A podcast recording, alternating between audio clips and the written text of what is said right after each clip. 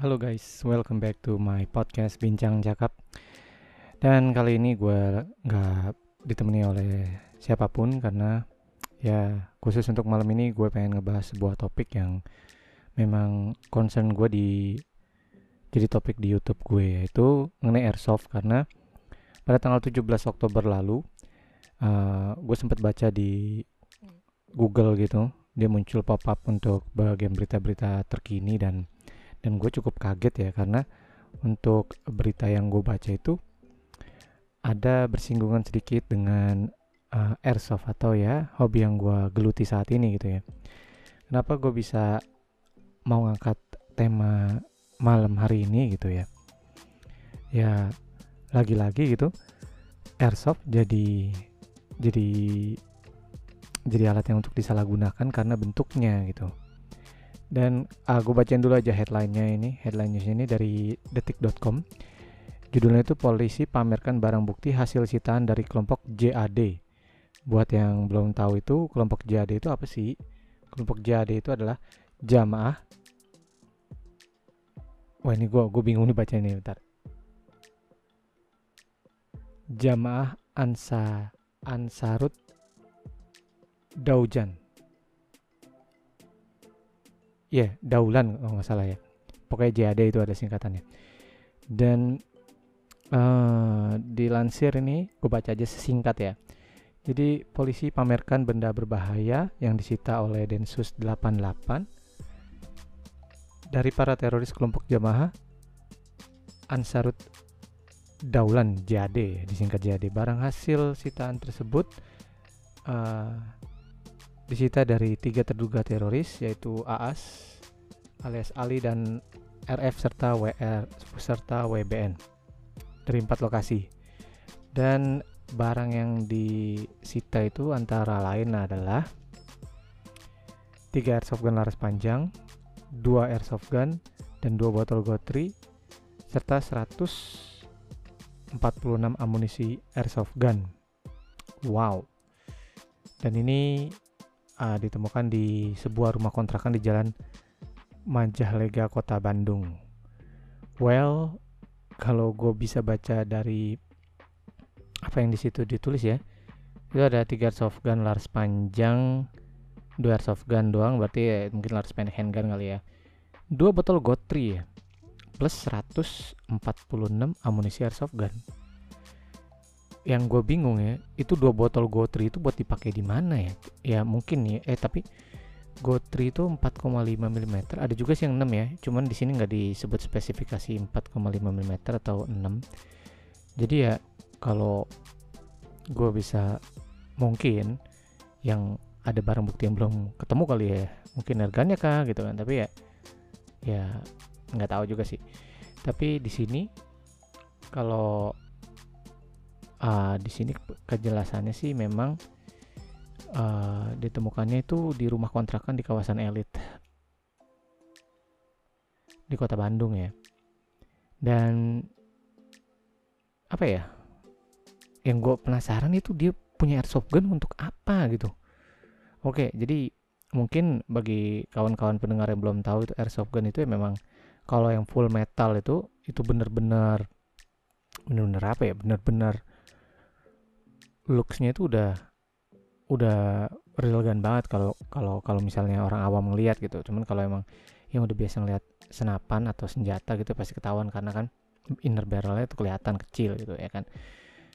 Tapi yang gue sangat disayangkan ini orang punya airsoft gun untuk apa gitu dan dan ada amunisinya juga 140 berapa tadi tuh ya? 140 something lah.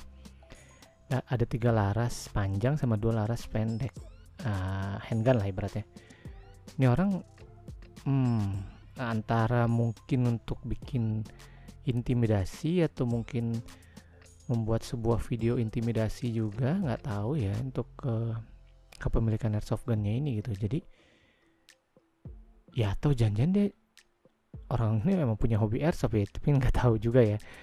Sangat disayangkan gitu loh. Benda benda yang hobi yang gue miliki ini dimiliki oleh yang terduga teroris dan ya untungnya sih karena kita udah tahu ya masyarakat udah tahu banyak airsoft gun tuh kayak gimana jadi nggak terlalu nggak terlalu dapat uh, stigma negatif lagi kayak dulu gitu. Misalnya kayak dulu ada di tol terjadi penembakan nih penembakan nggak tahu menembak pakai apa gitu ujung-ujung airsoft gun. Nggak tapi kalau sekarang kan airsoft gun dimiliki hanya dimiliki dan tidak digunakan ya kita nggak tahu lah apa namanya untuk kepemilikannya itu untuk apa gitu. Dan yang kasihan itu adalah yang orang-orang yang mungkin berusaha di bidang airsoft gun ketika dia mau jual gitu jadi kayak jadi was-was takut gitu takutnya ada bayar-bayar yang kayak gini juga. Karena bisa dibilang untuk beli airsoft gun itu ya pada zaman gue dulu ah, gue itu beli ke orang langsung gitu. Cuman kalau sekarang ada yang melalui apa namanya PO dan sebagainya. Gue juga nggak tahu sih.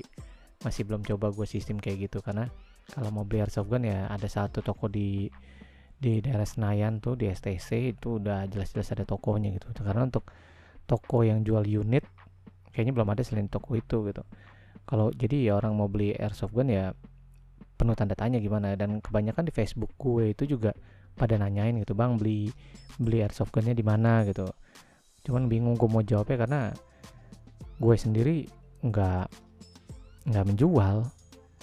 Nggak ada nggak ada link untuk menjual juga gitu. Tapi karena beberapa orang dari para friend di Facebook gue itu menanyakan ya gue bingung banget sih ya jujur. Tapi di sini gue pengen coba satu hal ya. Uh, gue pengen edukasi para listener gue untuk ngasih tahu bahwa airsoft gun itu bukan senjata api. Jauh itu dan untuk memodifikasi jadi senjata api itu juga nggak mungkin. Nggak mungkin ya. Ini menurut pendapat gue ini nggak mungkin. Dan kedua mungkin airsoft gun itu sama mengintimidasinya seperti senjata api. Oke itu iya. Dimulai dari bentuk dan bahannya gitu kalau dipegang itu iya. Gue akuin itu iya. Tapi jangan sampai berpikiran bahwa orang punya airsoft gun itu jadi ya petatang petenteng terus wah itu se, se, se semacam alat yang berbahaya itu jangan gitu. Gue nggak mau berita-berita kayak gini ya walaupun beritanya udah tanggal 17 Oktober dan sekarang adalah tanggal 21 which is itu udah sekitar empat hari ya. Ya nggak apa-apa dong untuk bahas sekarang juga biar biar para listener gue tuh paham. Dan nggak perlu tahu nggak perlu takut gitu untuk uh, ngelihat ada misalnya tetangganya gitu dia punya airsoft gun ya dilihat aja tingkah lakunya. Kalau tingkah lakunya miring ya berarti emang benar ada sesuatu yang salah gitu. Tapi kalau emang dia tingkah lakunya normal ya berarti itu kan it's just a hobby gitu. Sekarang ya balik lagi ke diri masing-masing hobinya itu apa. Kalau misalnya ternyata dari hobi adrenalin kayak memiliki unit airsoft gun dan main airsoft gitu sukir ya ya nggak bisa disalahkan gitu. Tapi tapi gue di sini pengen menekankan satu hal gitu. Bahwa uh, bagi para ini ini juga sebenarnya takutnya gue kalau gue sering ngasih awareness ke para pendengar gue mengenai airsoft gun itu nggak bahaya dan sebagainya.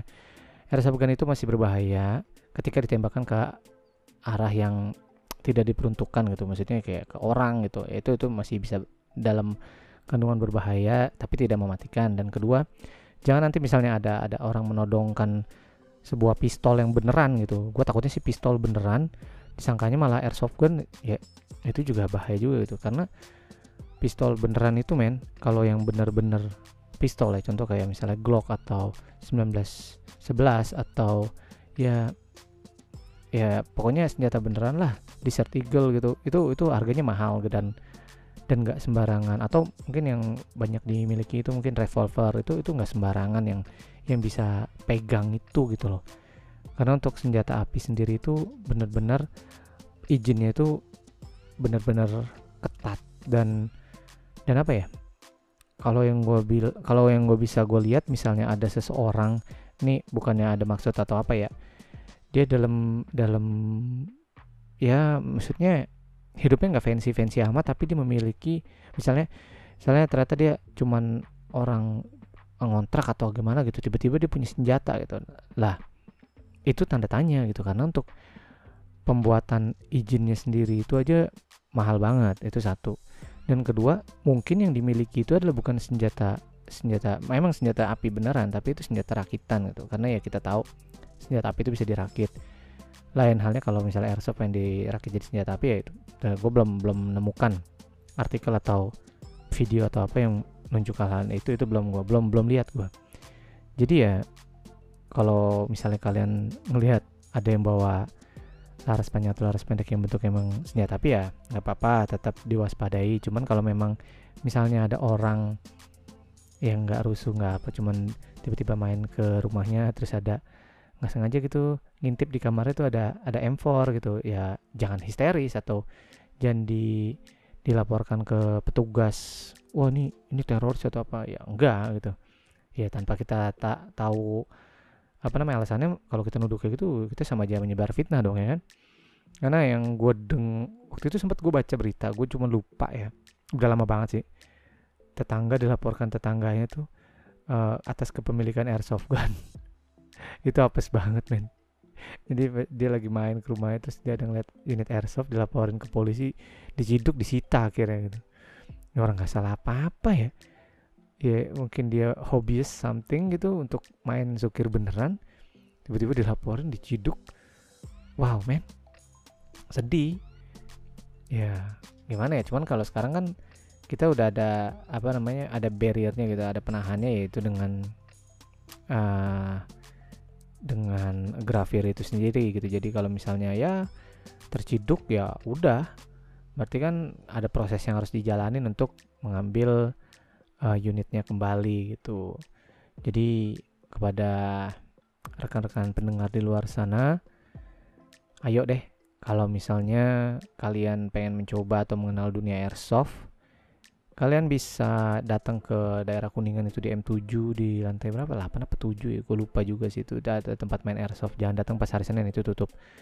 Jadi kalian datang aja ke situ bisa nanti tanya-tanya atau malah mungkin langsung coba main karena ya gue pengen banget gitu loh. Gue gue punya gue alasan gue nyampe bikin video YouTube itu karena gue memang memang pengen fokus ke nyebarin efek baik dari airsoft gitu. Dan, dan sekarang di podcast pun gue coba nyebarin airsoft itu sendiri. Walaupun walaupun di podcast gue ini lebih ke arah apa ya uh, live support. Bukan live support ya kayak motivation gitu. Gue kebanyakan ngangkat topik-topik yang untuk motivasi gitu. Cuman ya ya ini diselingi airsoft ini nggak apa-apa dong ya. Jadi kalau para pendengar gue yang biasanya kemarin mendengar mengenai liburan ataupun cinta, uh, poligami atau hijrah dan lain-lainnya maaf beberapa hari ini gue sering bikin mengenai airsoft.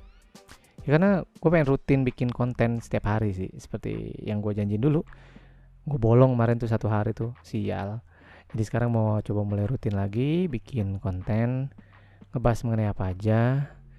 Dan kebetulan uh, hari ini adalah yaitu gue inget gue baca artikel itu dan gue pengen bahas di podcast gue ini. So makasih banget yang udah denger sampai saat ini. Dan apa ya seperti biasa gue pengen mengingatkan kepada rekan-rekan pendengar kalau ada kritik saran atau mau komen kalian bisa kirim ke email akmalramai@gmail.com atau bahkan yang mau bertukar pikiran di sini juga boleh kok. Nanti kapan-kapan uh, eh, DM aja atau kirim email nanti bisa gabung ke ruangan kecil ini kita bikin podcast bareng ngebahasin apa aja. Gue gue suka gue ketemu orang baru ngebahas sesuatu yang yang memang patut untuk dibahas dan dan bukan mem, membuat perpecahan gitu tapi yang bersifatnya informatif gitu ya. So sekali lagi terima kasih yang udah mendengarkan. Gue Akmal Ramandika so sampai jumpa di podcast selanjutnya. Bye